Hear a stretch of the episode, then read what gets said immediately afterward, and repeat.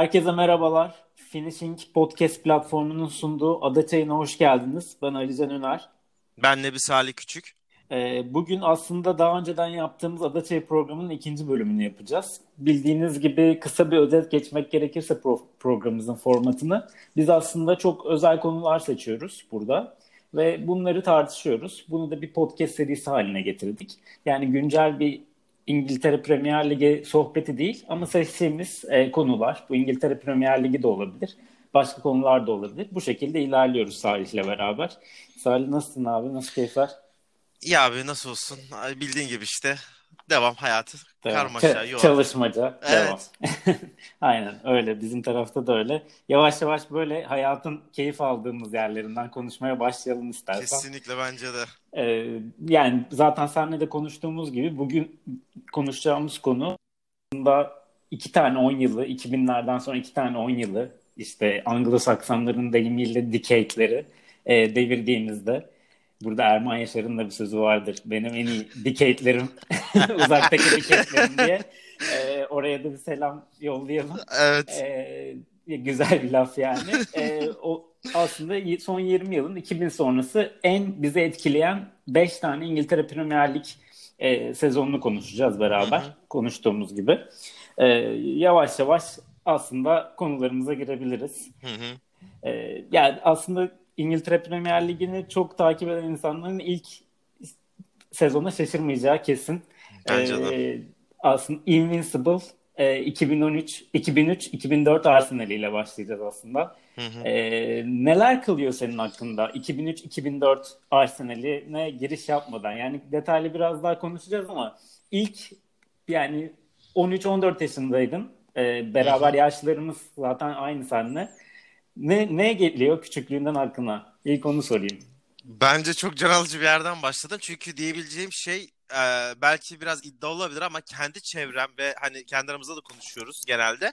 Y kuşağını İngiltere Premier Ligi diğer liglere göre daha yakın tutan takım bence 2003-2004 Arsenal. Ee, evet hepimiz o dönemlerde futbolu özellikle Türkiye Ligi'nde Galatasaray, Fenerbahçe, Beşiktaş'ın şu ana göre daha majör ve dominant olduğu seneler olmasına rağmen e, artık dışarıda da bir top oynandığını ve o futbolun aslında bizim ligimizin çok üstünde olduğunu e, ve bazen akıl dışı maçlar oynandığını bize ilk reklamını yapan ve bunu ilk evlerimize getiren Arsenal'di. Bu nedenle sorunun cevabını direkt e, bizim neslimize hani 80'lerin sonu ve 90'ların başını e, İngiltere Ligi ile sevdiren ve o mesafeyi azaltan takım olarak Arsenal derim açıkçası. Ben de benim için de öyle. Tam çok güzel girdin aslında Salih. Yani benim için de tamamen o yani. O Arsenal aklıma geliyor. İşte küçüklüğümden. Tabii ki hani 98 Dünya Kupası ile 96 Avrupa Şampiyonası ile beraber izlemeye başlıyorum. Ama en böyle akılda kalan e, şeyler 2003-2004 Arsenal'i benim de aklımda ve o sezonu düşününce sürekli işte hani babamla maç izlemelerimiz geliyor aklıma. İşte sürekli aklımdaki görüntü Pires soldan girip sağıyla güzel bir plase. Henry evet. güzel bir plase uzak direğe. Bu şekilde görüntüler oluyor ve e, itiraf edeyim ben o, o zamana kadar bu sezonda dahil olmak üzere Arsenal'liydim. Sonra 2005 finaliyle beraber de Liverpool'a dönüyorum. Öyle de bir dönekliğim var orada. E, ama çok etkileyiciydi tabii. Yani şimdi kadroyu düşündüğümüzde bir çırpıda aklım hemen çıkıyor ağzımızdan aslında. Lehman, Loren, Cole, e, Toure, Sol Campbell, Vieira, Gilberto, Pires, Ljungberg, Bergkamp, Henry herkes bir çırpıda sayabiliyor evet. bunu. E, bütün Türkiye'deki Arsenal seyircisinin de fazla olmasını bu kadroya bağlıyoruz aslında. Yüzde yüz aynı fikirdeyim. Muazzam bir kadro değil mi birbirini tam tamamlayan? Bir e, alışveriş merkezinden veya AVM'den puzzle aldığınızda en son parça koyup şöyle uzaktan bakarsınız ya ya ne kadar şık oldu dersiniz. Bence Arsenal 2003-2004 takımının kadrosu direkt insanda bu, his, bu hissiyat oluşturuyor.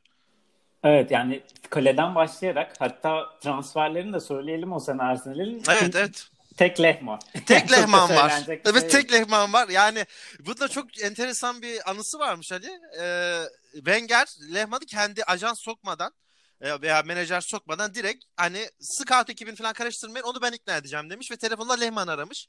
Ee, çok kısa süreceğini düşünüyormuş ve hemen ikna olacağını düşünüyormuş. Yani sonuçta Wenger hani hatırlarsın o dönem Manchester United'dan sonraki en büyük kulüp Arsenal'di. Ferguson'u zorluyordu. Ve Lehman yaklaşık 3 saat boyunca Wenger'i telefonda tutmuş.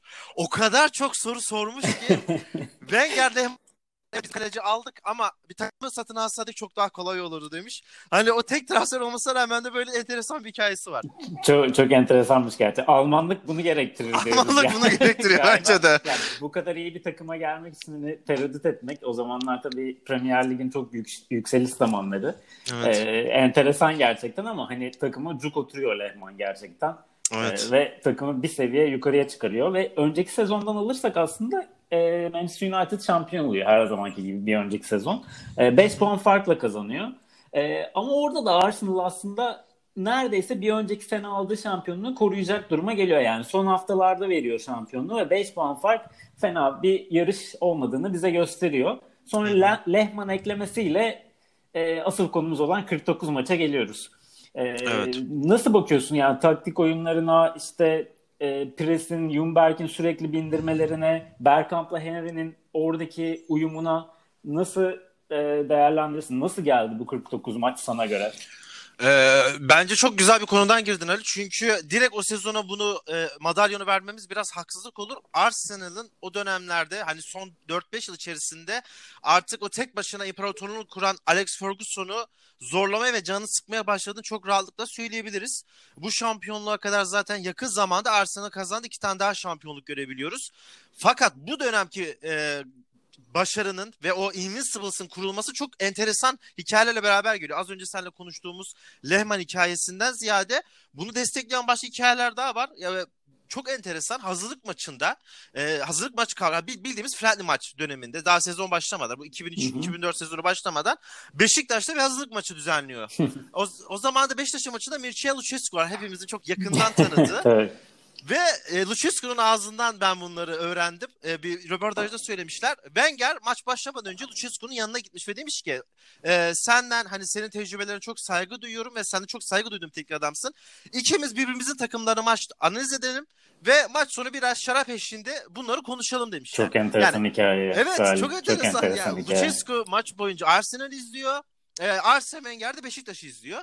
Maç bitiyor. E, bunlar şaraplarını yudumlarlarken e, takımını soruyor Arsene Wenger. E, nasıl buldun diyor takımımı. Eksi gediği var mı diyor.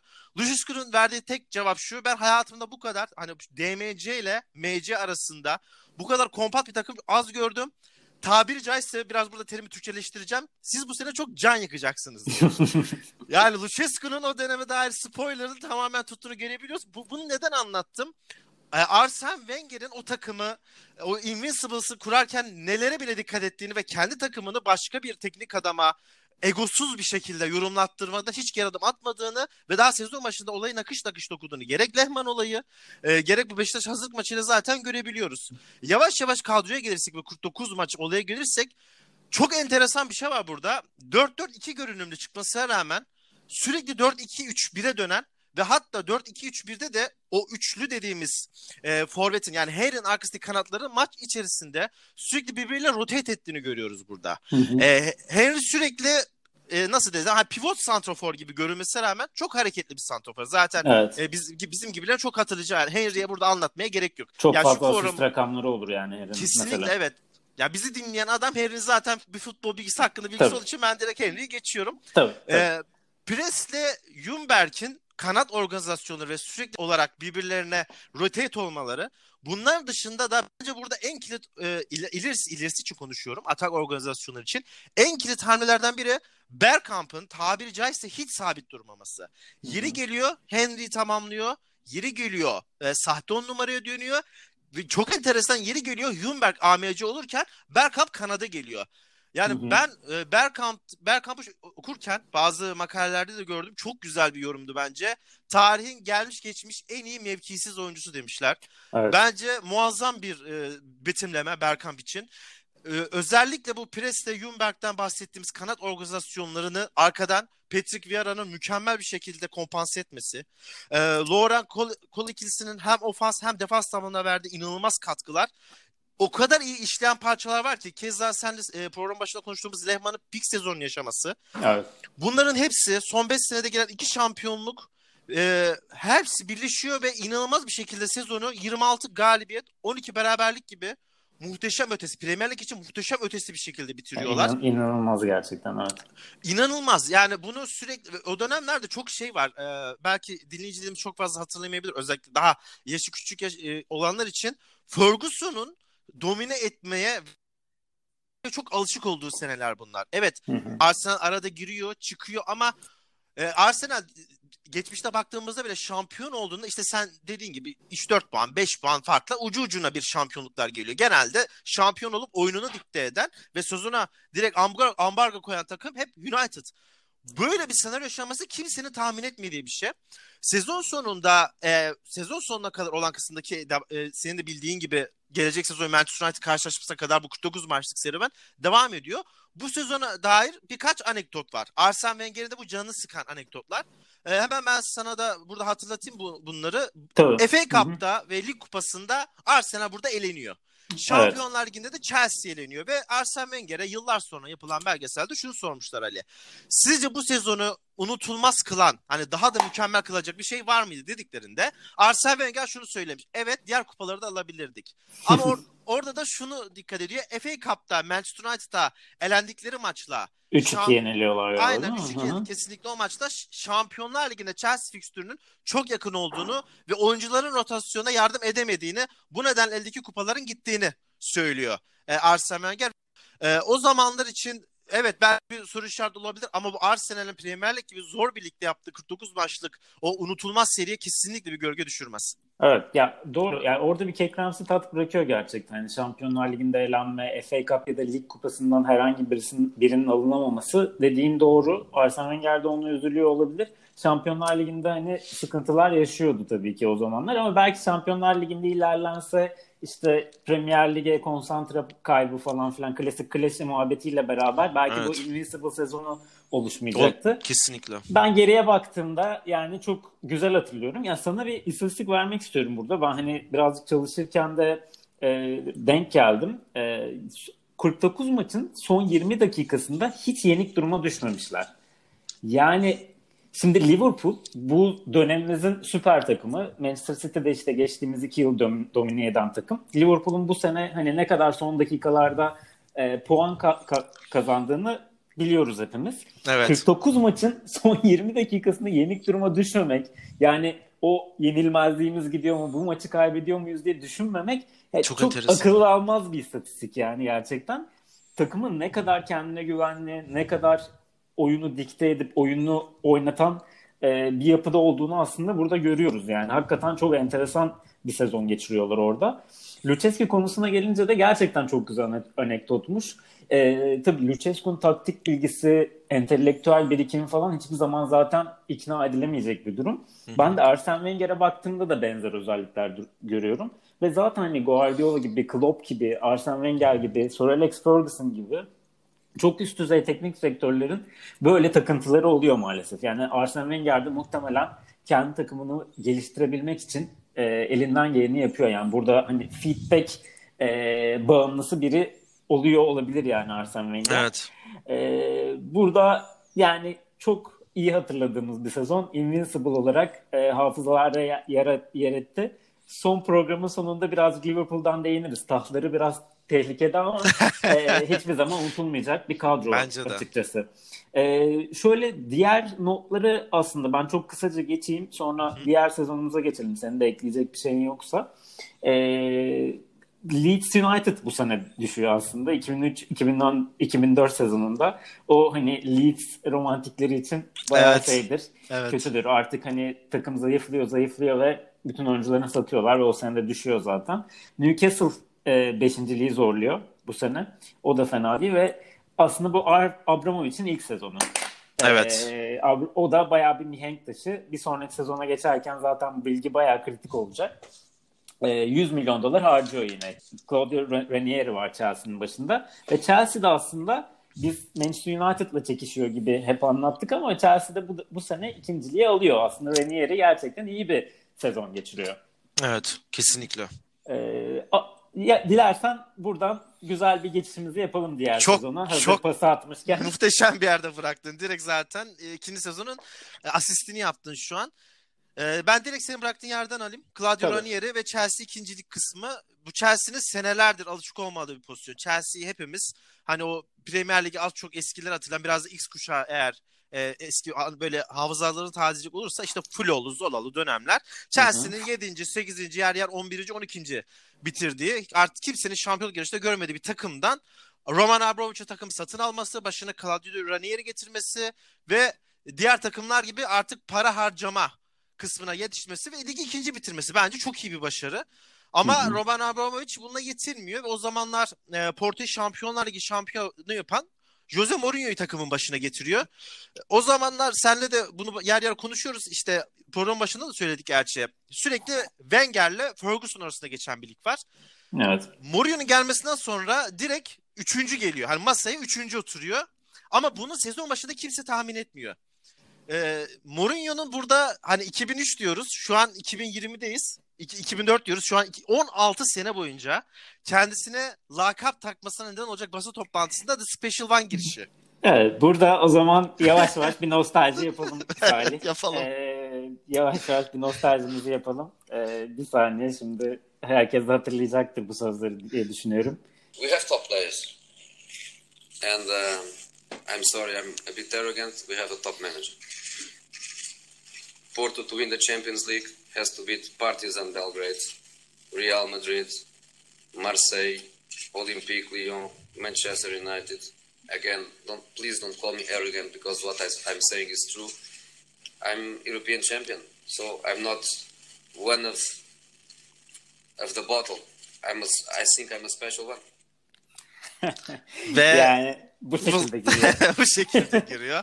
Ee, izin verirsen Ferguson'un o anki basın toplantısıyla ilgili anısını anlatmak isterim. Tabii. Ee, televizyondan izliyor daha sonra basın toplantısını ve Mourinho bir sene önceden Porto'nun başındayken Manchester United Elif Şampiyonlar Ligi şampiyon olduğunda çok da birbirlerine aslında uzak olmayan ikili. Ee, Mourinho'nun gelmesini sevinçle karşılıyor fakat basın toplantısının açtığında Mourinho'nun cümlelerini gördükten sonra şok oluyor. yani birinci daha hani İngiltere Ligi'ne geliyorsun dünyanın çok kişi tarafından kabul edilen en zor ligine geliyorsun ve kendini special olarak tanımlıyorsun. Çok kısaca bu deli kim? Ya bu deli kim demiş yani. ve hiç ve de- dediğine göre kitabında da dediğine göre sezonunu tamamlayamayacağını ve başarısız bir şekilde kovulacağını düşünmüş. Fakat daha sonra yine kendi isteklerine göre onu o sene durdurmak imkansızdı diyor. Evet. Evet ya gerçekten hani basın toplantısı zaten ikonik. Hani akılımız akılda kalınmayacak gibi değil. Oradaki Evet. böyle ciddi ama içinden gelen şeyler bunlar aslında ama bir de böyle bir imaj çalışması da içten içe var kesinlikle Mourinho'nun orada ve ama yani bunun da altını doldurabiliyor zaten. Yani hani buraya Manchester United'ı elemiş bir şekilde Porto ile Avrupa şampiyonu olmuş bir şekilde geliyor. Zaten daha diğer takımları saymıyor dikkat ettiysen. Manchester United'ı eledim diyor. Orada şey yapıyor. Mesajı da veriyor yani Evet. alttan alta. Orada Hedefi bir gösteriyor. hedefi gösteriyor. Hani genç Mourinho orada bir nerd şeyi de var. Nerd bir havası da var. Evet. Ee, orada anlatıyor. Çok gerçekten ikonik bir basın toplantısı. O hatırlamamız güzel oldu. Tabii ki yani burada aslında şeye de bakmak lazım. Yani Abramovich bir önceki sezon 100 milyon dolar harcıyor. Bu arada yani bu süper takım sahiplerinin de aslında şeyini e, başını çeken Abramovich oluyor. Yani Evet. böyle bir adam geliyor. Sonra takım sahipleri artmaya başlıyor özellikle İngiltere'de. İlk sene 100 milyon dolar harcıyor. Bu sene geldiğinde de harcamaya devam ediyor Abramovich. Ee, ama harcamalara gelmeden önce hani buradaki vizyonunu birazcık e, övmemiz gerekiyor gibi. Yani çünkü bir önceki sene Ranieri bence başarılı oluyor. Katılıyorsundur diye düşünüyorum. Katılıyorum. Kesinlikle katılıyorum. yeni kurulmuş toplanan bir takımı ikinci yapıyor yani e, Sir Alex Ferguson'ın önünde. Ve Ali çok özür diliyorum. Yenildiği takım Invincibles yani. evet, evet. Hiç tar- yani kesinlikle başarılı bir sezon. Kesinlikle öyle. Sonrasında e, Abramovich onu kovuyor ve Mourinho'nun bu takımı yukarıya çıkarabileceğini düşünerek hemen Mourinho'yu getiriyor ve erken de getiriyor. Yani bu pasın toplantısı 2 Temmuz'da oluyor ve transferlerde ardı arkasına geliyor. Yani burada hiçbir şekilde bir tereddüt yok. Mükemmel bir stratejiyle beraber, paranın da olmasıyla beraber çok iyi transferler yapıyor. Tabii takıma ben sana biraz hatırlatayım. E, Che Ferreira e, geliyor Porto'dan. Robben katılıyor. Kedman geliyor e, PSV'den. Yine Benfica'dan Thiago geliyor. E, Carvalho geliyor. Jarosik geliyor, geliyor ve önemli en önemli oyuncu da Drogba geliyor. Yani bu takıma kimliğini veren e, adam da geliyor aslında burada. Ve hani tüm bu topladığınız oyuncuların değeri bu arada 92 milyon pound. Şu an için çerez parası ama o evet. zamanlar tabii ki korkunç bir harcama olarak gözüküyor. Ee, nasıl görüyorsun yani buradaki yapılanmayı, transferleri? Yani burada mesela evet işte Drogba o zaman Marsilya'da çok parlıyor. Atıyorum Ferreira zaten Porto'dan öğrencisi. Robben keza PSV'de parlıyor. Ama mesela Petçeh de Ren'den bulunuyor. Yani bu tarz oyuncular da geliyor. Nasıl görüyorsun buradaki stratejiyi? Buradaki stratejide senin Robert Abramovich'teki o hani vizyon kısmını şöyle destekleyici bir done verebilirim. E, Mourinho'nun biyografilerini okumuş. Hani Chelsea hakkında da özellikle o sezonu çok çok yakından takip etmiş biri olarak.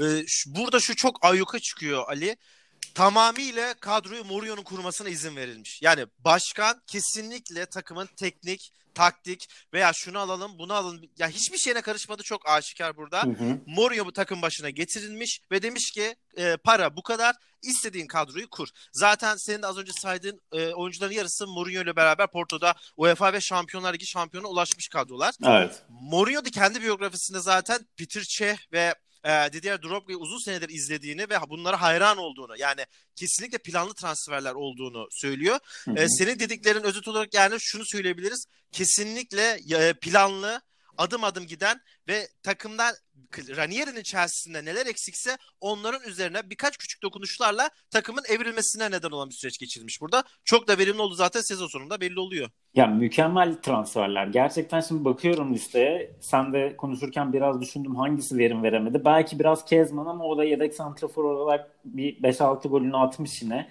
E, Yarasük zaten hani 3 milyon alınmış. O da orta sahada e, Mourinho sever öyle Matic gibi o, o tarz profilde bir adamdı. Onun dışındakiler zaten ikonik adamlar oldu e, takımda. Yani boş transfer yok burada işte. Yani direkt olarak nokta atışı. Bir önceki sene Kudicini'nin sıkıntıları vardı. Petrof'u evet. alalım. Sağ bek sıkıntımız vardı. Arjen Robben'le ileriyi biraz dinamikleştirelim. İşte e, bayağı yani transferler dediğin gibi çok nokta atışı. Ve yani Salih istatistiklere birazcık bakalım burada toplam 15 gol yiyor Chelsea. Bu çok boyunca. korkunç bir istatistik ya. Akıl korkunç dışı. bir istatistik. Yani inanılmaz yani. İlk 10 maçta 2 gol yiyorlar ve 8 tane clean sheet var. Yani yani ilk ilk maçları ve ilk Premier Lig sezonundan bahsediyoruz. Evet. Yani korkunç bir istatistik. Yani şu anki Liverpool'un gol yeme sayılarıyla istersen karşılaştırarak başlayalım. Senin tarafından nasıl gözüküyor? Yani şu an Liverpool kalan hiçbir maçında gol yemese bile bu rekoru kıramıyor. Direkt böyle söyleyerek başlayabiliriz. Ee, çok enteresan. 25 clean sheet maç ve 15 e, gol yemenin hala aktif olduğunu. Bu arada altını çizelim. Ee, yine o sezon kırdığı 95 puan ve 29 galibiyet sayısı da daha sonra Pep Guardiola tarafından. Gol yeme rekoru da Carlo Ancelotti tarafından kırılacak. Burada çok enteresan şeyler var Ali. Yani şöyle söyleyeyim. Bir sene önce herkes The Invincibles izliyor. Yani söylenmeyen bazı kurallar var. Evet bu takım izledik ve uzun seneler böyle bir şey görmeyeceğiz deniyor. Ama sadece bir sene sonra o takım kırdığı çoğu istatistiğin üzerine koyan, evet belki sezonu sadece bir mağlubiyetle tamamladı. Evet. Ama baktığınız zaman daha dominant bir şampiyon görüyorsunuz burada. Çok enteresan şeyler var. Carvalho ter attı inanılmaz. İnanılmaz inanılmaz yapan da normalde hep şeyden biliriz. Mesela ben şunu hatırlıyorum. Ee, işte Vidic Ferdinand tandemini çok geç uyum sağladı. Vidic çok korkunç hatalar yapıyordu. Ben bunu çok iyi hatırlıyorum. Evet, Ama evet, Carvalho, sen Carvalho öyle oynamaya başlıyor ki 12 senedir Chelsea'de oynuyormuş gibi. Lampard'ı 8-10 numara arasında aktif olarak kullanıyor. Ve çok enteresan bir şey yapıyor burada Mourinho. Lampard'ı 10 numara yaptığı zaman Makale, Makalele'yi 8 numara oynatıyor. Lampard'ı 8 numara yaptığı zaman da Makalele'yi direkt o dörtlü defansın ortasında DMC gibi değil DMC ile DM arasında bir yere koyuyor. Yani direkt hı hı. hani çapa diyebileceğimiz defansta herhangi bir oyuncu kanada çıkmışsa e, Carvalho ve Terry kanada kaydırıp onu sanki DM'ye kaydıracak gibi pozisyonda oynatıyor. Hı hı hı. Bu aslında daha önce denenen fakat başarıya ulaşmayan bir sistemdi. Mourinho gelir gelmez bunu monte ediyor. Skoru bulduktan sonra neredeyse hiçbir maçı kaybetmiyor. Ee, Şampiyonlar Ligi'nde Chelsea için aslında çok iyi bir derece elde ediyor. Yarı finale kadar götürüyor takımı ki yarı finalde e, nasıl eğlendiğini sen de çok iyi hatırlıyorsun. Yani. Tabii orada e, Garcia'nın aslında bir Liverpool ben olarak, Liverpool olarak içten içe bıyık altından güldüğüm evet. e, gol aslında. E, ve o gol değil tabii. Garcia'nın topu direkt çizgiden geçmiyor. E, Manchester City'ye sadece bir e, mağlubiyet alarak sezonu kapatıyor. O da e, Anelka'nın penaltı golüyle ve e, hani Liverpool'da elediği o yarı final üzüntüsünü en azından küçük bir şekilde de olsa taraftarlarına Lig Kupası finalinde 3-2 Liverpool'u yenerek ve kupayı evet. müzesine götürerek onlara bir özür mahiyetinde e, sezonu kapatmış oluyor. Chelsea'nin bu dominant ve hiç zorlanmadan şampiyonluğa ulaşan kısımda çok değişik bir şey daha var. Senelerdir bunu Wenger hiçbir zaman başaramamıştır. Senelerdir Ferguson'un Mayday ile olan ilişkisini biz sana biraz Ada Çene birinci programda da bahsettik. Hı hı, derinlemesine hı. girmeden. Mourinho bu sene Ferguson'un bu Mayday üzerindeki hakimiyetini paramparça ediyor. Yaptığı basın toplantılar, basına verdiği demeçler, basını yönlendirmeler e, bence e, basın olarak, medya yönlendirme olarak pik zamanı Mourinho'nun birinci senesi. Ben sana direkt çok hızlıca derlediğim ve hiç hala unutulmayan bazı demeçlerini burada söylemek Tabii. istiyorum mesela. Hı hı. Dünyanın en iyi teknik direktörü ben değilim ama benden daha iyisi yok. E, Manchester City'ye yenildik artık resmi tatil ilan edebilirler. Arsene Wenger hakkında kendi takımıyla uğraşsın. Bizi sanki bir sübyancı gibi durmadan gözetliyor. Barcelona'ya çok hani o inanılmaz eşleşme sonrasında 4-2 eledikten sonra Barcelona 2 yıllık bir kulüp ama sadece bir Şampiyonlar Ligi var. O Şampiyonlar Ligi zaten bende de var gibi son derece iddialı ve akıl dışı açıklamalar yapıyor. Ama çok çok senin de dediğin gibi sezonu o kadar mutlak bir dominasyonla ve Premier Lig şampiyonla bitiriyor ki ki bunun yanında lig kupası da geliyor. Hani bu cümlelerin altı dolmuş oluyor açıkçası. Evet, ya bir de denge bozuyor. Yani Salih senin dediğin çok doğru. Şimdi Arsene Wenger ve Sir Alex Ferguson gibi iki tane figür var orada zaten hani domine eden onların dengelerini bozuyor. Bir yandan onlarla uğraşırken takımı da çok iyi gidiyor. Hani bu lisede, ilkokulda olan tipler vardır ya çok şımarıktır ama dersleri de çok iyidir. Öğretmenler evet. kızamaz. O tarz bir yapı sergiliyor. Hani bu zeka ve çalışkanlıkla da birleşince müthiş bir şov ortaya çıkıyor. Hem sağ dışında hem sağ içinde. Ve dediğin de çok önemli aslında. Yani Sir Alex Ferguson'ın artık ne desem oradaki attraction olayı Mourinho'ya geçiyor. Basın Mourinho her toplantıda ne diyecek diye çok bekliyor yani evet. ve oradaki popülarite hem Chelsea'ye gereken bir popülarite bu. Çünkü Abramovich almış takımı o kadar para harcıyor. Burada çok faydalı oluyor yani. Buradaki Chelsea kimliğinin yaratılmasında en önemli şey, figürlerden biri burada kesinlikle Mourinho. E, takımdan da dediğin gibi çok iyi katkı alıyor. Yani Terry Carvalho'dan bahsettin. Makale'nin kullanılması zaten o kadar az gol yenmesindeki en önemli faktörlerden biri. Beklerin iki tarafı da iyi oynayan bekler olması. Kaleci Çeh yine keza öyle. Ve e, yani Gudjonsen bile ligde 12 gol atıyor. Evet. Çok kritik bir adam Gudjonsen. Yani Lampard 13 gol, Gudjonsen 12 gol atıyor. Drogba da işte o, o civarlarda 11 atıyor yanlış bilmiyorsam. Orada bütün takımdan katkı alıyor. E, ve bu şekilde bir ligi tamamlıyorlar. Dediğim gibi Şampiyonlar Ligi serüveninde haksız bir şekilde Liverpool'la sonlanıyor ama Barcelona'yı eliyor. Bayern Münih'i eliyor. Liverpool'a takılıyor. Bence çok başarılı bir Şampiyonlar Ligi serüveni. Benim bu arada hani içimde uktedir e, Mourinho'nun Chelsea ile Şampiyonlar Ligi alamaması bu arada. Bence kendisinin de ukde hala. Evet yani üzücü bir şey bu. Yani gitti Inter'de aldı. Gerçi Real Madrid'le de alamadı ama Chelsea ile almalıydı yani. O evet. Matteo aldı ama e, Mourinho yaşar olmalıydı. Yavaş yavaş istersen şey yapalım. Ekleyecek bir şeyin var mı burada? Yok çok güzel özetledin. Hiç ekleyecek bir şeyim yok. Bir de son bir bilgiyi verelim. Diğer ligin geri kalanıyla alakalı. Liverpool Şampiyonlar Ligi'ni alıyor bu sene. Yani can sıkıyor orada aslında. Mourinho'nun biraz canı sıkılmıştır. Ki Benitez'le Ama... de çok atışıyorlardı zaten o sezon. A- aynen çok atışıyorlardı. Benitez'in de çok iyi bir sezonu yani o. Hı. Ligde ama Everton'a geçilip 5. oluyor. Evet. Moyes'un o Lane Osman'lı, Cahill'lı, McFadden'lı Tish Everton'la geçiliyor. Ee, ve 5. oluyor. O da Everton için çok büyük bir başarı. Hatta bir sonraki sezon Liverpool Şampiyonlar Ligi'ni aldığı için e, İngiltere 5 takımla şeye katılıyor. E, Şampiyonlar Ligi'ne. O da bayağı bir istisna. Sonra kaldırıldı o iş. E, ama yavaş yavaş diğer sezonumuza geçelim. Diğer sezonu için bir ses kaydı daha dinletmek istiyorum sana. tamam. E, İstersen onunla beraber başlayalım. Tamam. Manchester United City are still alive here. Balotelli, Aguero!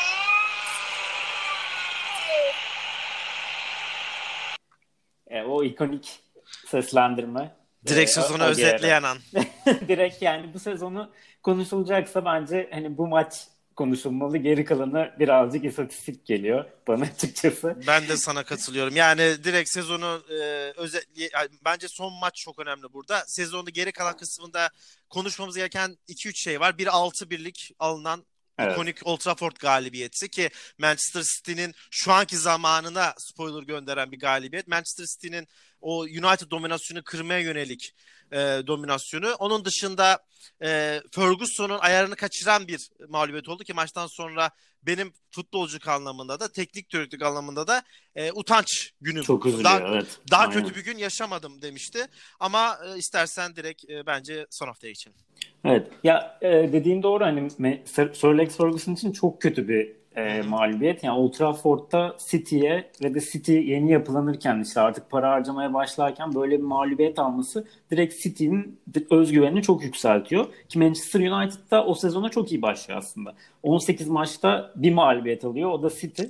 Evet. Ee, City de çok iyi başlıyor. Yani ilk 14 maçta onlar da yenilmiyor. Chelsea maçında yeniliyorlar ve bu sırada Old Trafford'da 6 atıyorlar değişik bir sezon oluyor aslında. Ben o sezonu hatırlarken hep City şampiyon olacak gibi düşünüyordum ama e, şimdi tekrar geriye baktığımda aslında Manchester United bayağı şampiyonluğun e, getirmiş sonuna kadar. Hatta sondan önce e, son bitmeden önce 3 hafta önce City tekrar yeniyor United'ı. Evet 1-0 kazanıyor. 1-0 yeniyor. Hı hı. Ee, yani United'ı iki kere yenerek birinde çok ağır yenerek e, bu şampiyonluğun alınması böyle bir golle alınması muazzam bir şey burada yavaş yavaş şeye geçelim. Yani bu QPR maçına geçelim. Diğer tarafı söyleyeyim yani Manchester United Sunderland'ı 1-0 yeniyor ve bekle, bekliyor son dakikaları ama QPR maçını bence baştan bir konuşalım.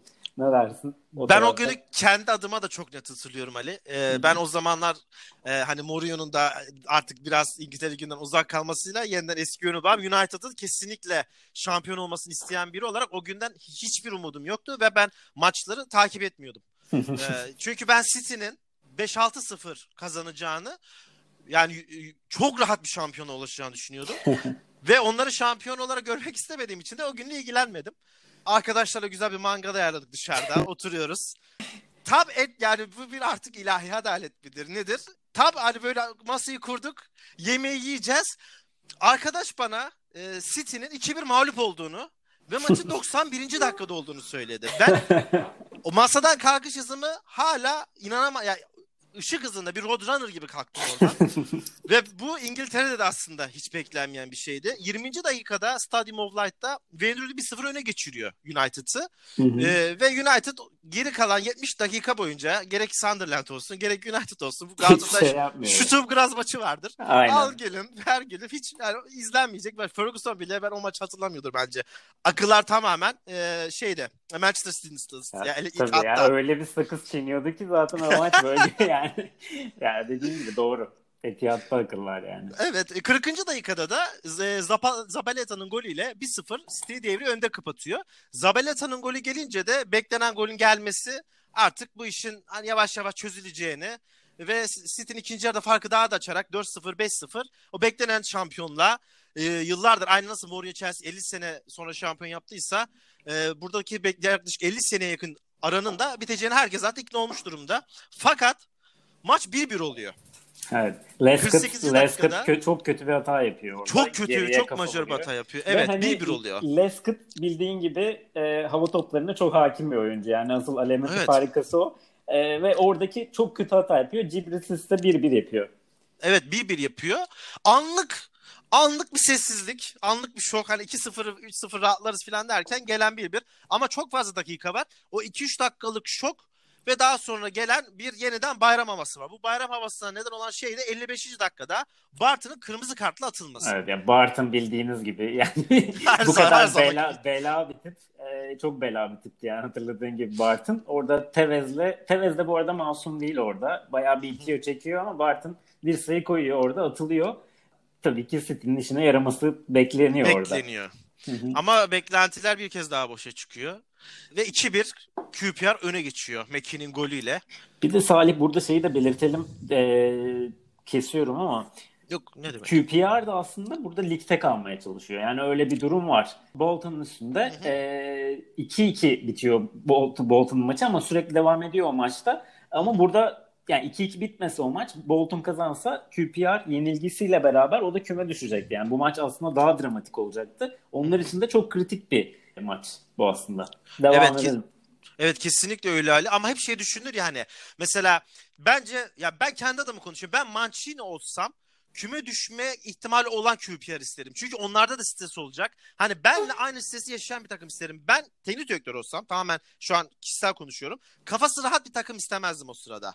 Yani böyle şunları bir yenelim de tatlarını kaçırayım takım istemezdim. Can havliyle hata yapabilecek takım isterdim. Ama QPR o kadar rahat oynuyor ki. Ya 2001'den Evet. sonra da City'yi sıkıştırıyor. City beklediği baskıyı bir türlü bulamıyor.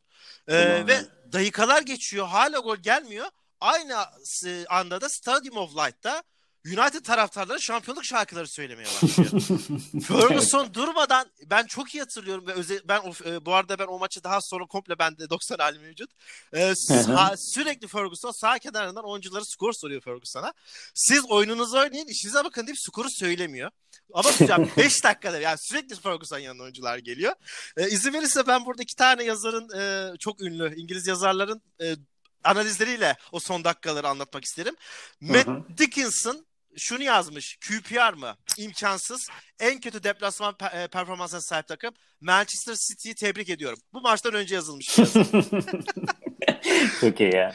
Henry Winter Daily Telegraph'ta maçtan sonra şunu yazmış. Aslında bu biraz Türk e, futbol severleri de çok böyle empati kurabileceği bir yazı. City'li çocukların sesleri kulağıma kadar geliyordu. Baba yarın United, United'lı arkadaşlarım okulda bana ne diyecek? Aynen şey mi? Beşiktaş Valerenga, Valerenga. Valerenga evet. Aynen. Aynen. Edin Dzeko maç 2-1'deyken bir anısını anlatmış. E, Mancini bana taktik verdi ama taktiği stres ve heyecandan hatırlamıyorum. Sadece İtalyan aksanıyla İngilizce konuşmaya çalışan bir adam hatırlıyorum demiş. Çok iyi ya. Ya Ma- Mancini'nin bu arada tripleri falan ya ben Manchester City maçındaydım. Hatır yani maçındayım derken onu izliyordum yani. United maçına bakmıyordum. E, Mancini'nin tripleri falan böyle yerine oturuyor, bir şeyler diyor. Yani o stresi gerçekten böyle vücut Evet. bulmuş hali Evet. haliydi Mancini. Ama sonra konuşulunca mikrofon uzatılıyor şey diyor ben emindim bir şekilde o yol gelecekti falan diyor ama alakası yok yani. Hani kesinlikle öyle değil. O atkısıyla. Evet. Zaten bu sezonu hatırladığımda o atkı Manchester City atkısı mavi beyaz Mavi beyaz. vardı ya onun Evet, garip bir şekilde evet. bağladı. O da bayağı zihnimde canlanıyor. Çok enteresan hakikaten orada. E, Ceko'nun anlaması orada panik havası işte ağlayanlar tribünde falan bayağı sıkıntılı.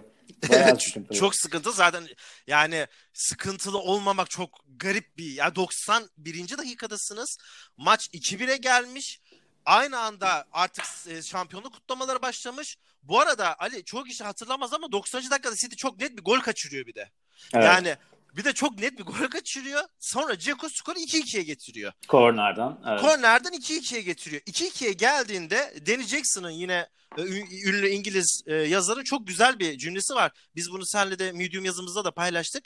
2-2 Manchester City'li seyircileri daha gergin yapıyor. Yani çünkü şu moda giriyorlar ve Danny Jackson da yazısında bunu söylemiş. Keşke 3-0 yenilseydik ama bir gol yüzünden şampiyonluğu kaçırmasaydık. Aynen. Yani İkinci yenemedik. golden sonra evet yenemedik Aynen. çünkü herkes kafasında maçı bitirmiş. Yani kimse 3-2 olacağına inanmıyor. Bir kişi bile inanmıyor. Rory Smith de seninle de konuştuk. E, Times of London'da şunu yazmış. O, o zaman e, Stadium of Light'ta Sunderland maçını takip ediyor. Durmadan platform yapıp sökmüşler. Yani 2-1 iken United şampiyon işte e, Ferguson'un resimleri hazırlanıyormuş o sırada. 2-2 gelmiş durmuşlar. Sonra aynı Bursa Spor Fenerbahçe maçı gibi maç bitti 2-2 hazırlayabilirsiniz demişler. Yeniden United şampiyonluğu asılmaya başlanmış. Çok 3-2 iyi. 3-2 haberi gelmiş. Durdurmuşlar. Ya o kadar değişik şeyler oluyor ki zaten Agüero'nun topu sağa çekip 3. gol attıktan sonra Ferguson'un neler olduğunu anlamaması, sanki böyle ilk defa ilk defa takım yönetiyor gibi durması. Evet ya çok komik. Çok yani gerçekten ya. çocuk gibi duruyor. Orada ne yapacağını bilemiyor. Yani başta bir beklentisi yok ama sonradan beklenti çok oluşuyor. Yani üzülse mi sevinse mi takımımı toparlasa çocuk gibi yüzü böyle bakıyor böyle ama yani üzücü gerçekten. Evet. Üzülüyorsun orada hakikaten. Ee, yani oyuncuların da böyle birkaç açıklamasına baktım ben. Mesela Zabaleta'nın bayağı bir etkileyici bir açıklaması var. Şey diyor, Zabaleta'ya ver- konuşuyorlar yani yıllar sonra 2016 zamanlı. Ee, işte o gol hakkında ne diyorsun diyor. Ha o gol mü diyor işte ee, unutulan gol o diyor. Ben çünkü golü attım. Hiç de gol atmam normalde ama o da o maça denk geldi gol atmam diyor. Bu arada hani paralel bir şekilde işte kompaniye ile konuşuyorlar. Ceko ile hepsi şey diyor. Ya Zabaleta mı? Zabaleta nasıl gol atabilir falan birbirine soruyoruz. Ya bu bu sene şampiyon olmamız bizim şeymiş zaten. Hani şartmış yani Zabaleta gol attığından dolayı diyor. E, Zabaleta böyle şey diyor. Unutulan gol o diyor. Çünkü ben golü attım. Umarım Allah'ım 1-0 biter ben de kahraman olurum diye böyle şey yapmış. Ee, ama tabii yani Zavaleta unutuldu orada. Yani. Unutuldu. Tekrar bakmasak ben de hatırlamayacaktım Evet. muhtemelen. Yine mesela Agüero'nun golünde biliyorsun sağa çekiyor orada. Balotelli kay- kayıyor. Balotelli pası veriyor. Ag- Agüero çok iyi çekip vuruyor. Orada çapraz koşu yapan kompani. Kompani de şey diyor orada. Ya evet benim de golde çok büyük katkım var diyor. Çünkü çapraz koşuyu ben yaptım diyor orada. Yani oyuncuların da böyle şeyi orada hem egosu hem tatlı bir Evet, ego böyle hem Pastadan böyle faydalanmak istiyorlar. böyle aynen De Jong bile yani defanstan topu çıkarmış işte önündeki birine veriyor önündeki biri de Balotelli'ye veriyor. De Jong bile şey diyor işte evet orada ben topu çıkardım önüme verdim falan orada hiçbir şey düşünemiyordum falan diye herkes pay çıkarıyor falan kendine bayağı komik ama çok ikonik bir an o da yani. Hem Agüero'da yanlış hatırlamıyorsam o sene geliyor değil mi Salih? Evet, yani evet. Çok müte- aynen. mükemmel bir transfer olarak. İlk senesi. Pre- Premier Lig'in efsanesi oluyor o sene Ee, ve harika bir şampiyonluk bence kazanılıyor orada. Mancini bu arada yılın menajeri ödülünü alamıyor. Pardew alıyor. Newcastle çünkü 5. yapıyor. Van Persie de 30 golle gol kralı oluyor deyip bu sezonu yavaş yavaş kapatalım. Evet. Umarım ölmeden bir sezon daha böyle bir final görürüz diyorum. Son. Aynen umarım. Umarım bakalım yani bu kadar olacak bilmiyorum ama Şimdi diğer sezon, e, dördüncü konuşacağımız sezon biraz da hızlanabiliriz aslında. Leicester City sezonu tabii ki. Şöyle bir soruyla başlayayım sana. Sence de gelmiş geçmiş en büyük sürpriz mi? Majör turnuvaları ve Yunanistan geliyordur muhtemelen aklına. Ve işte ligleri düşündüğünde öyle mi? Rakamlar onu söylüyor Ali. Rakamlar onu söylüyor derken sezon öncesi 5000'de bir ihtimal. Evet. Yani 1'e 5000 olarak veriliyormuş ve daha sonra tutan bu oranlar bazında e, gelmiş geçmiş bütün spor, futbol demiyorum. Spor organizasyonlarında en yüksek sürprizin yaşandığı sene olmuş bu. Ya daha önce böyle bir orana kazanan bir takım kesinlikle olmamış. Bence en büyük sürpriz. Ben Avrupa Şampiyonası ve Dünya Kupalarını dışarıda bırakıyorum. Hatta Şampiyonlar Ligi'ni bile dışarıda bırakıyorum. Çünkü çok daha az maç oynanıyor. Ee, daha taktiksel olarak hani 180 dakikalık düşündüğü sürprize daha açık. Ama burada 38 maçlık bir e, turnuvadan söz ediyoruz. Ya inanılır gibi değil gerçekten. Yani buradaki he, City, Manchester City, Tottenham, Arsenal, hani Manchester United birazcık düşüyor. Liverpool'lar falan yani onların arasından sıyrılıp şampiyon olmak çok enteresan. Ama burada bir adım geriye gitmemiz gerekiyor bence Salih. Bir Evet. oradan başlayalım istersen. Bir önceki se- sezon Leicester City çok zor durumda. Neredeyse ligin dibine demir atıyor ve günümüzün de popüler kahramanı Watford'ı şahlandıran adam Pearson'la tekrar anlaşıyorlar. Daha önceki teknik direktörler aslında Pearson. Birkaç maç bocaladıktan sonra 9 maçta 7 galibiyet bir beraberlik alıp Leicester'ı kümede tutuyor. Yani 14. bitiriyor takım ve aslında mucize oradan başlıyor değil mi? Kesinlikle öyle. Ee, Ömer sen ben yaptığımız e, Wenger'in montunda o ünlü Harry Houdini sihirbazın lakabını aldığı dönem bu dönem. Çünkü kesinlikle ligden düştü gözüyle bakıyorlar. Puan olarak çok arkada kalıyorlar ve e, son 8 hafta kala kalan maçlarının ner- neredeyse hepsini kazanması lazım ligden kalması için. Zaten neredeyse hepsini kazanıyorlar. Yani 8 maçın 7'sini kazanıyorlar. Senin de dediğin gibi az önce konuştuğumuz gibi Leicester City'nin yaptığı çok büyük bir olay ama bence bu olay daha da inanılmaz yapan şey bu takımı bir sene önce neredeyse ligden düşecek durumda olması. Hani bir Everton e, ya da şu an ö- örneklendireceksek 2020 sezonundan örneklendireceksek daha orta sıralarda gezen ne bileyim bir Tottenham gibi bir şey değil. Bu takım ligden düşecekken mucize eseri ligde kalıyor ve sadece bir sene sonra şampiyon oluyor. Tabii aynen dediğin gibi yani müthiş bir mucize var burada ki lig başında da zaten hani Guardian dahil yan- yanılmıyorsam hep en düşecek adaylardan biri olarak Evet. e, konumluyorlar Leicester tekrardan ki o performansa rağmen.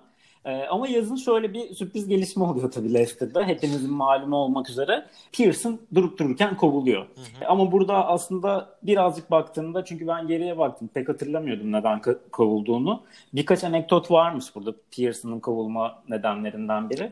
E, biliyorsun e, Leicester'ın sahibi King Power'ın da sahibiydi. Rahmetli oldu. King Power'ın da sahibi ve kendisi Taylandlı. E, oranın bir iş adamı. Pearson ne oldu?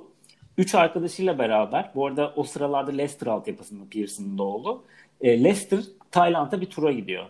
E, bu Tayland turunda da oğlunun ve iki arkadaşın orji görüntüleri çıkıyor. Ve Aa. bu görüntülerde inanılmaz ırkçılık yapıyorlar. Yani özellikle yani zannediyorum Taylandlılara ve artık sahibi de takımın sahibi böyle olduğu için e, ilk bir zaten ip buradan kopuyor. Sonra sene boyunca da zaten Pearson basın mensubunun tekine salak ve deve kuşu diyor. Yani enteresan bir hakaret bu. Deve kuşu ne? Evet. Ostrich diyor yani adama. Maçta da e, sanırım Halstead oynuyor o zaman. MacArthur'la bayağı tartaklıyor MacArthur'u. Yani bu tarz şeyler yapıyor Pearson. Ve Leicester City'nin çok kısa bir açıklaması görüşlerimiz uyuşmadığı için Pearson'ın olayı devam etmeme kararı aldık ve takım başına Ranier'i getirdik diyorlar. Yani her şey aslında yani inanılmaz bir şekilde domino taşları bu şekilde ilerliyor ve takım lige Ranieri ile başlayacak. Ama burada hani senle de konuşmak istediğim asıl önemli konulardan biri Leicester City'nin bu başarıya aslında evet tesadüf diyeme yani tesadüf diyemeyeceğiniz bir şekilde ulaşıyor. Evet çok büyük sürpriz.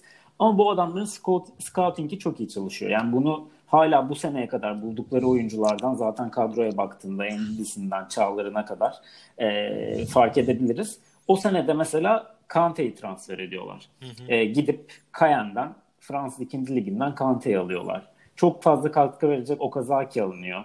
Yine Gökhan İnler çok fazla katkı veremese de olmuyor. E, Robert Hood ve Fuchs falan geliyor ve bunların e, toplam transfer maliyeti zaten çerez parası dediğin gibi. Bununla da yetinilmiyor Salih. E, Mahrez 500 bin dolara bir önceki sene Le Havre'dan geliyor. Yine Fransız 2. liginden geliyor. 500 bin dolara. Şu an Wardy, mahrezi saatli olabilir o. tabii yani evet aynen öyle. Wardy 2013'te Fleetwood'dan Fleetwood bu arada şey e, İngiltere'nin ikinci ligi yani dördüncü, Dördüncü ligi ligi, evet. geliyor. Onun da altı olan konferans liginde, ulusal bölgesel konferans liginde Fleetwood'u o sene yukarıya çıkarıyor. Yani bir ikinci lige çıkarmış oluyor. Dördüncü lige çıkarmış oluyor yani. Yani amatör kümeden part-time bir oyuncuyken Vardy'yi transfer ediyorlar bir anda. Ve hani sonrasını biliyoruz. Ne, nasıl görüyorsun kulübün yapısını? Biraz fazla uzattım ama kulübün yapısını birazcık tartışalım istedim açıkçası. Çok güzel özetledin. Bir takımın başarılı olamaması için her şey var aslında. Kaos var. Başa, nispeten sezonu başarılı tak, tamamlamış bir e, hocanın kovulması var ve kariyerinde çok formsuz olan bir Claudio Ranier'in gelmesi var. Yani Claudio Evet. Ranieri Mourinho'nun üstüne geldiği, o 79 puan aldığı Chelsea ikinci bitirdiği Ranieri değil. Çok kötü bir Yunanistan macerası. Artık ha, ha- yani kepsler, gırgırla espriler hatta seninle de konuştuk. E, Geri Lineker'in e, Claudio Ranieri really diye tweet'i var. Hani Evet, evet korkunç. Hatta şeyin de var yani Pearson'ın kovulmasına Shearer da büyük tepki veriyor. Evet. Twitter'dan. Evet Hı hı. ve Leicester City'li taraftarlar da tepki veriyor. Evet. Çünkü Hı hı. Pearson'ı çok seviyorlar. Tar- taraftarların tepkisinin daha da büyümesine neden olan şey Ranieri'nin getirilmesi. Evet. Yani Pearson'ı kovdunuz bunu mu getiriyorsunuz? Çünkü sen ona ha, Harry Houdini lakabını verdin bir adam üstüne. Claudio Ranieri gibi formsuz bir hocayı getiriyorsun. Daha sonra senin az önce demiş olduğun bir şey var. Scout sistemi çok iyi çalışıyor diye. Gerçekten onu yine ispatlayacak bir e, elimde anekdot var. Claudio Ranieri yine aynı e, Wenger'in daha sonra seneler sonra Invincibles anlattığı gibi bu şampiyonluğu anlatıyor ve Kante'yi alınana kadar hiç izlemediğini bir maçını bile ne canlı ne statta ne TV karşısında izlemediğini tamamen scout ekibinin dayatmasıyla aldırdığını hakkında hiçbir şeye sahip olmadığını ama scout sisteminin ısrarla bu oyuncuda gelecek gördüğünü açıkça Hı hı. belirtiyor ve senin az önce dediklerini çok fazla e, destekleyen bir şey. Mahrez'in 500 bin sterline alınması akıl dışı bir şey. Ya ben- Ya steal, steal diyorlar ya. Akıl yani dışı bir şey, bence de. Akıl dışı yani. yani Wardy'de 1 milyon pound alınmış. Ya yani, e, bir buçuk milyon poundluk bu iki adam 41 gol atıyor toplamda o sezon. Yani yani, akıl Evet, dışı bir olay. evet yani 24 gol Wardy atıyor. 11 maç üst üste atıyor. Yani Mahrez sezonun oyuncusu oluyor. Dediğin gibi yani. evet. Ya akıl alır gibi bir şey değil. Ee, yani birkaç istatistik daha verelim hatta. Şey hatırlanır Leicester'ın o sezonu. Hani bir tane atıyor, iki tane atıyor, sonra yatıyor. Genelde kontradan oynuyor gibi açıklanır. Kontra oyunu aslında doğru çünkü Leicester sezonu %44 toplamı oynamayla bitiriyor ve bu West Bromwich ve Sunderland'dan sonra en düşük topa sahip olma oranı. Ama aslında sezonu çok gollü hani bu bahis oynayanların tabiriyle böyle KG'ci takım şey vardır ya. Evet. Bütün maçları şey biter. 11 maçta sürekli hem gol atıyorlar hem gol yiyorlar ve hatta şey diyor Claudio Ranieri diye şaka yollu. Ben onlara clean sheet tutmalarını tutarlarsa pizza alacağımı söyledim ama tutamıyorlar. Galiba daha fazla şeyler almalıyım falan filan diye böyle çirkin yaşlı mizahıyla devam ediyor. Ee, böyle yani istatistiklerde sezona dair böyle. Ekleyecek şeylerin varsa buyur. Bir şeyle devam edelim yine. Ranieri'yi hatırlayalım ses kaydıyla beraber. Ranieri'nin o şampiyon yapan yolda sezon başında bence en önemli ve şampiyonluğa götüren en güzel şeylerden biri egosuz bir şekilde Nigel Pearson'ın üçlü MC sistemli sistemini çok dokunmayıp sadece onu evrimleştirip daha topu az ayağında tutup direkt mahreze veya var diye vererek hızlı sonuca gitme. Yani Evet. Pearson sistemine çok dokunmuyor, bozmuyor. Olan şeyi evrimleştirip daha da geliştiriyor. Bence bu çok saygı duyulası bir şey. Hani genelde teknik direktörler gelip üstüne bu olmadı beyler şunu kuruyoruz der. Ama Ranieri'nin önceki sezon özellikle o son 8 maçta başarılı olan sistemi ve oradaki taktik analizi iyi benimsediğini ve onun üstüne oyun kurmasının ben çok takdir edilmesi gereken bir şey olduğunu söylüyorum. Oyunu az kullanma konusunda da senin dediklerine tamamıyla katılıyorum. Ee, seçenekleri buydu. Eldeki malzeme de bu. Doğru oyun, oyun oynadılar ve şampiyon oldular. Aynen yani çok enteresan. Tabii e, ikinci de son anda Arsenal oluyor ama sene boyunca aslında Tottenham'la çekişiyor Ranieri. İstersen Ranieri'nin şeyini hatırlat hatırlayalım diye bir dakikalık bir ses kaydı olacak ama yani ne kadar pozitif bir insan olduğunu bu röportajda Evet. anlayabiliriz yani. We are in Champions League. We are in Champions League, man. That was my Dilly next din, dilly dong. Come on. Uh, you forget. You speak about blah blah blah, but we are in Champions League. That's Come on, man. How big an achievement for Oh, you? it's what it was. fantastic, fantastic, terrific. Well done, well done to everybody. The honors, the the the, the honor, the, the the the fans, the players, the staff, everybody, everybody involved. Also Anthony here. that is a great, great achievement, great achievement, unbelievable. And, and now we go straight away to try to win the title. Yani burada Çok sempatik değil mi ya? sempatik. Gerçekten çok sempatik davranıyor ve hani şampiyonluğu da alacağız diyor. Hani biraz şova kaçıyor şampiyonlukla çünkü e, bu röportaj 22 Nisan gibi bir baktım hani 3-4 maç kaldı zaten şampiyon olacağı belli ama hani bu şeyde kafa yapısında olması bayağı etkileyici. Yani çok zor tabii. Böyle bir takımın bu şampiyonluk yürüyüşünü kaldırması çok zor ve başarıyorlar yani. Bence de çok büyük bir sürpriz. Saygıdeğer e, bir teknik direktör Ranieri. Son sezonumuza geçiyoruz. Bu da aslında birçok kişinin tahmin edeceği gibi o efsane Manchester City sezonu 2017-2018'li kırılmadık rekor kalmadı Evet. kalmayan. Bahsetmek ister misin Salih rekorlardan? Yani çok enteresan bir sezon ya. Ya gerçekten 100 çok puan. enteresan bir sezon. 100 puan, 32 galibiyetle en fazla maç kazanan takım. Ee, 106 gol ile en fazla gol atan takım. Artı 79 gibi akıl dışı bir averaj ile.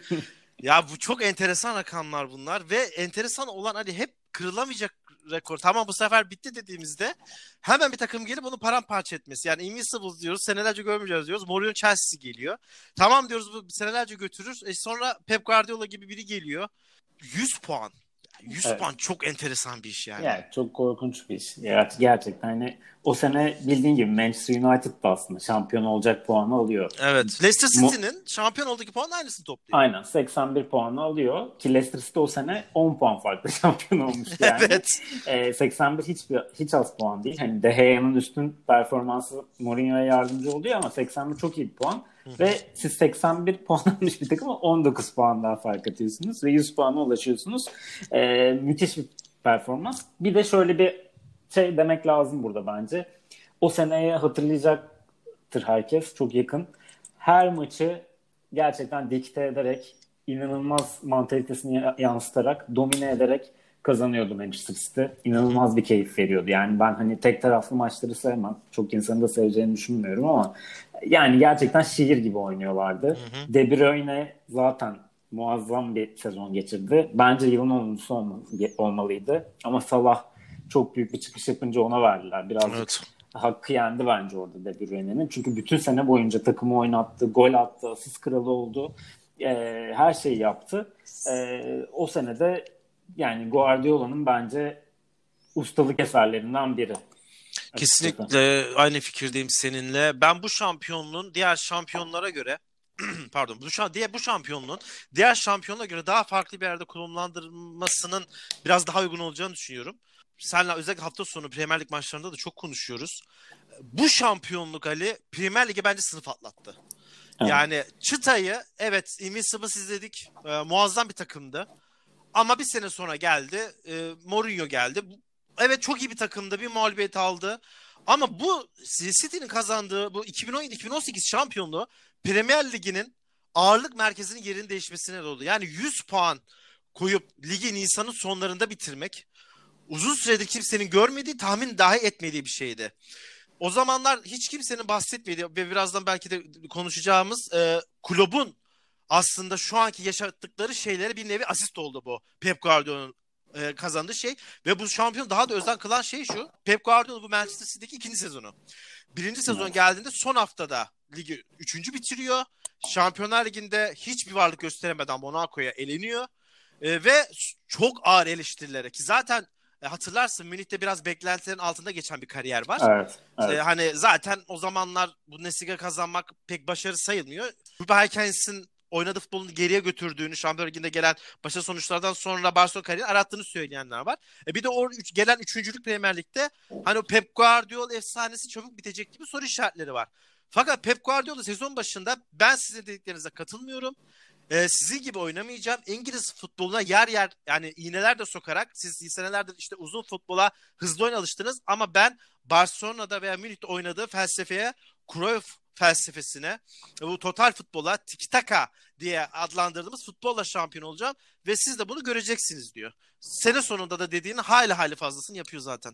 Aynen, aynen öyle. Ya dediğin çok doğru. Ee, yani bu Klopp mu Guardiola mı tartışmaları çok klişe tartışmalar bence. Hani benim görüşüm evet ben Klopp'u çok seviyorum ama ikisi de. Yani çünkü burada hani e. Guardiola'nın hakkını yemek yani böyle bir sezon bitirmiş takıma evet para harcıyor mu? Harcıyor. Ama herkes harcayabilir bu parayı ve herkes böyle bir dominasyon çıkaramaz. Ayrıyeten Guardiola oyuncu gelişimine de çok katkı sağlıyor. Yani Klopp'ta bu özellik en üst noktada belki ama Guardiola'yı düşündüğümüzde işte Leroy Sané'yi düşünebilirsin. Yani Schalke'de sonradan giren bir kontrol oyuncusuydu. Evet. O sene nasıl performans vardı? De Bruyne nasıl bir performans vardı? Sterling nereden nereye geldi? Yani Sterling. Sterling dalga geçilen son Get this olmayan- man IQ diye hani şey yapılan Evet, yani Sterling o- nereye geldi? İngiliz tabildot gazetelerinin gerçekten sürekli dalga geçtiği hani çok çirkin dalgalar da geçiyor yani onu da belirtelim yani çılığa varan şeyler yapıyorlardı ama Sterling nereden nereye geliyor? Keza orta sahadaki yani De Bruyne bile yani oradaki çok iyi bir oyuncuydu evet De Bruyne ama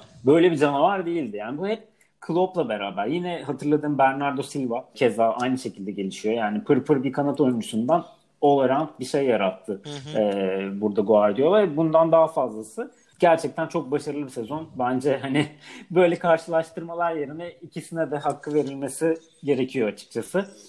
Ee, Bence de. Say sana bir soru soracağım burada. Şimdi evet çok güzel bir Premier Lig sezonu oldu. Ama Liverpool'a Şampiyonlar Ligi'nde elenmek, hatta ilk maçı bayağı domine olarak kaybetmek ve e, ligde de 4-3 yenilmek. İlk maçı 5-0 yendi ama Mane orada bir kırmızı kart görmüştü. Ligde 4-3 bitti ama hani Liverpool çok önce 4-1 yapıp şey yaptı. Ve Manchester United'ın Etihad'da City'nin 2-0 öne geçtikten sonra 3-2'ye getirmesi bir şekilde maçı ve Evet. Etihad'da o şampiyonu ilan ettirmemesi United karşısında birazcık işte Guardiola'nın karizmasını çizdi maalesef. Ve hani haterlara da birazcık şey vermiş oldu açıkçası. Koz vermiş Malzeme oldu ama verdi, evet. sen nasıl bakarsın bu tarafına için?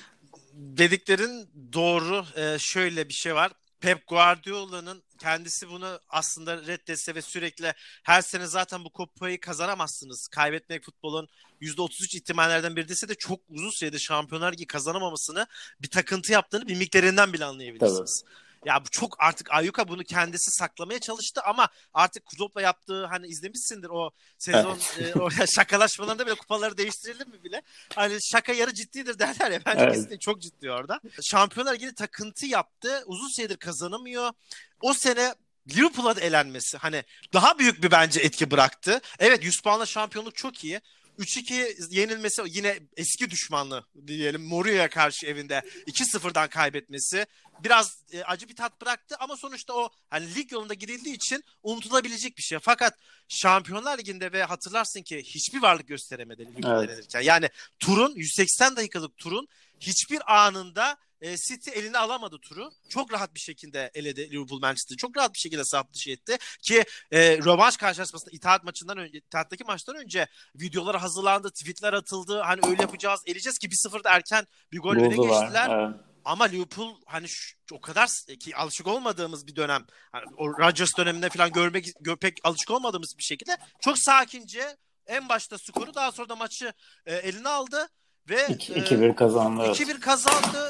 E, City daha sonra e, Tottenham'a e, yine dramatik bir varla elendi. Bence Pep Guardiola Şampiyonlar Ligi'ni takıntı yapmış e, bir adam ve çok acil bir şekilde bunu kazanmak istiyor. Yani çok belli bu.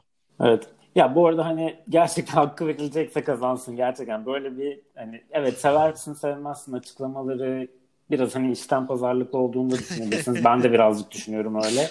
Ama hani böyle de bir deha var ortada. Ee, bunu da inkar etmeyelim ve bu hakkını Evet Ali ona. dediğin şey çok e, doğru. Yani şu anki biz Liverpool'u e, izliyorsak hayranlıkla Liverpool maçlarını bekliyorsak bir artık aramızda Liverpool ne zaman kime yenilecek gibi lokal bahisler kendi aramızda şakalar yapıyorsak e, bunun gizli mimarlarından biri de Pep Guardiola bence. Yani bu ikili birbirini besliyor. Biz bunların hani hep derler ya Messi mi Ronaldo mu? Hayır ikisi de bence Pep Guardiola ve Jurgen Klopp için de geçerli. Aynen. Kesin katılıyorum. Buradan uzadı birazcık ama laf lafa açtı. Yapacak bir şey yok. Liverpool'un gidişi yadsınamaz burada. Hem Invincible rekoru hem Pep Guardiola'nın kırdığı 100 puanlık rekor hem galibiyet rekorları hepsi tehlikede bu sene. Ee, Evet. Az önce de Wolves kadroları açıklanmış. Bugün kaybedebilir belki çoğuna göre Wolves karşısında Liverpool ama çok kısaca sana şeyi sorayım. Gerçekten Liverpool sence hem Invincibles'ın rekorunu kırabilecek mi hem de 100 puanı geçebilecek mi? Ne diyorsun? Ali sen bir Liverpool olarak ben çok kısa buraya geçip esas zevkli yaşamada seni sağlayacağım. Ee, şöyle söylemek istiyorum. İnanılmaz bir sezon geçiriyoruz. Yine inanılmaz bir sezon geçiriyoruz. Yani Premier Lig öyle bir lig ki durmadan bize meyve veriyor, durmadan bize malzeme veriyor. Ee, hani buradan Liverpool şampiyon olsa da bir hikaye çıkar. Şampiyon olamazsa 5 kat bir hikaye çıkar zaten. Hı hı. Ben çok fazla mağlubiyet, galibiyet, beraberlik sayısına takan bir adam değilim. Ee, ben Liverpool'un kalan maçlarda mağlubiyet alsa bile ki ben alacağını düşünüyorum. Hı hı. Ama mesela diyelim 37. haftada Eskaza zaten hani Nisan ayında şampiyon olduğunu varsayalım ve çok rahat bir maçta gitti 2-1 mağlup oldu. Bu Liverpool'u Invincible'dan daha daha kötü bir takım yapmayacak bence. Ee, inanılmaz bir Liverpool izliyoruz. Ya muhteşem bir Liverpool var sahada. Aynı senin dediğin gibi belki istatistiksel olarak evet Liverpool son dakikada maç hani Arsenal demiştin ya 20 son 20 dakikalarda hiç mağlup girmemiş. Liverpool'da da tam tersi bir durum var. Yani mağlup olsa da herkes şey diyor. Bu takım bu maçı kazanacak. Bu da çok başka bir etki. Bu da Evet. çok başka bir psikolojik savaş. Ve bunu karşı takıma bile hissettirebiliyor. Big Six'leri tarumar etti. Mourinho'yu yendi. İşte geçen Solskjaer'e neler yaşattı. Çok iyi gidiyorlar. Şampiyonlar Ligi'nde bence şu an e, lig gibi en büyük favori durumundalar. Kazanır kazanmaz bilemiyorum. 100 puanla ben geçeceklerini düşünüyorum bu arada. Pep Guardiola'nın Ben o de puan öyle rekorunu düşünüyorum. kıracaklarını düşünüyorum ama kazara böyle hani o Şampiyonlar Ligi'yle uğraştıkça sanki bir mağlubiyet alacaklar gibi hissediyorum. Ama ben açıkçası ya şu an bile Invincibles'tan çok daha güçlü olduklarını ve alacak oradaki herhangi rahat bir mağlubiyetin de buna gölge düşürmeyeceğini düşünüyorum. Çok fazla sayılar takılmamak gerektiğini ve Liverpool'u zevkle izlememiz gerektiğini düşünüyorum açıkçası. Ben ben de öyle açıkçası düşünüyorum. Yani dediğin gibi bazen vitesi istediği zaman vitesi arttırabilme gibi bir şey var Liverpool'un. Dediğin gibi bu hissi veriyor. Yani Liverpool izleyicisine de muhtemelen karşı takım izleyicisine de futbolcusuna da bu kesinlikle bu mesaj gidiyor. Biz istediğimiz zaman vitesi 7'ye hatta 8'e çıkarabiliriz. Ee, ve bu maçı inanılmaz bir yoğunlukla oynayarak, domine ederek kazanabiliriz. İstediğimiz golü bulabiliriz şeklinde. Tabii bir de Anfield gibi bir gücü var Liverpool'un. Yani bu içeride de gerçekten canavar çıkıyor çıkması gereken anlarda. Ve bu sene de hani son dakikalara kadar e, kovaladığı maçlar, son dakikalarda kurtardığı puanlar, kazandığı maçlar çok etkileyici. Yani hem fizik olarak hem taktik olarak hem motivasyon hem mantalite açısından gerçekten hani yıkılamaz şekilde ilerliyor bu sene Liverpool. Ben 100 puanı geçeceğini düşünüyorum. Sana katılıyorum o konuda ama sanki bir mağlubiyet alacak. Ee, o da City'den olacak. Tam rekoru kuracakları maçta bence City Liverpool'u yenecek ve Guardiola bence bu şekilde tatmin olacak gibi. Rahat uyku sene. çekecek diyorsun o gece. Bence öyle oldu. İşim öyle. Çok her şey denk gelmiş. City maçı rekorun kırılacağı maça denk geliyor.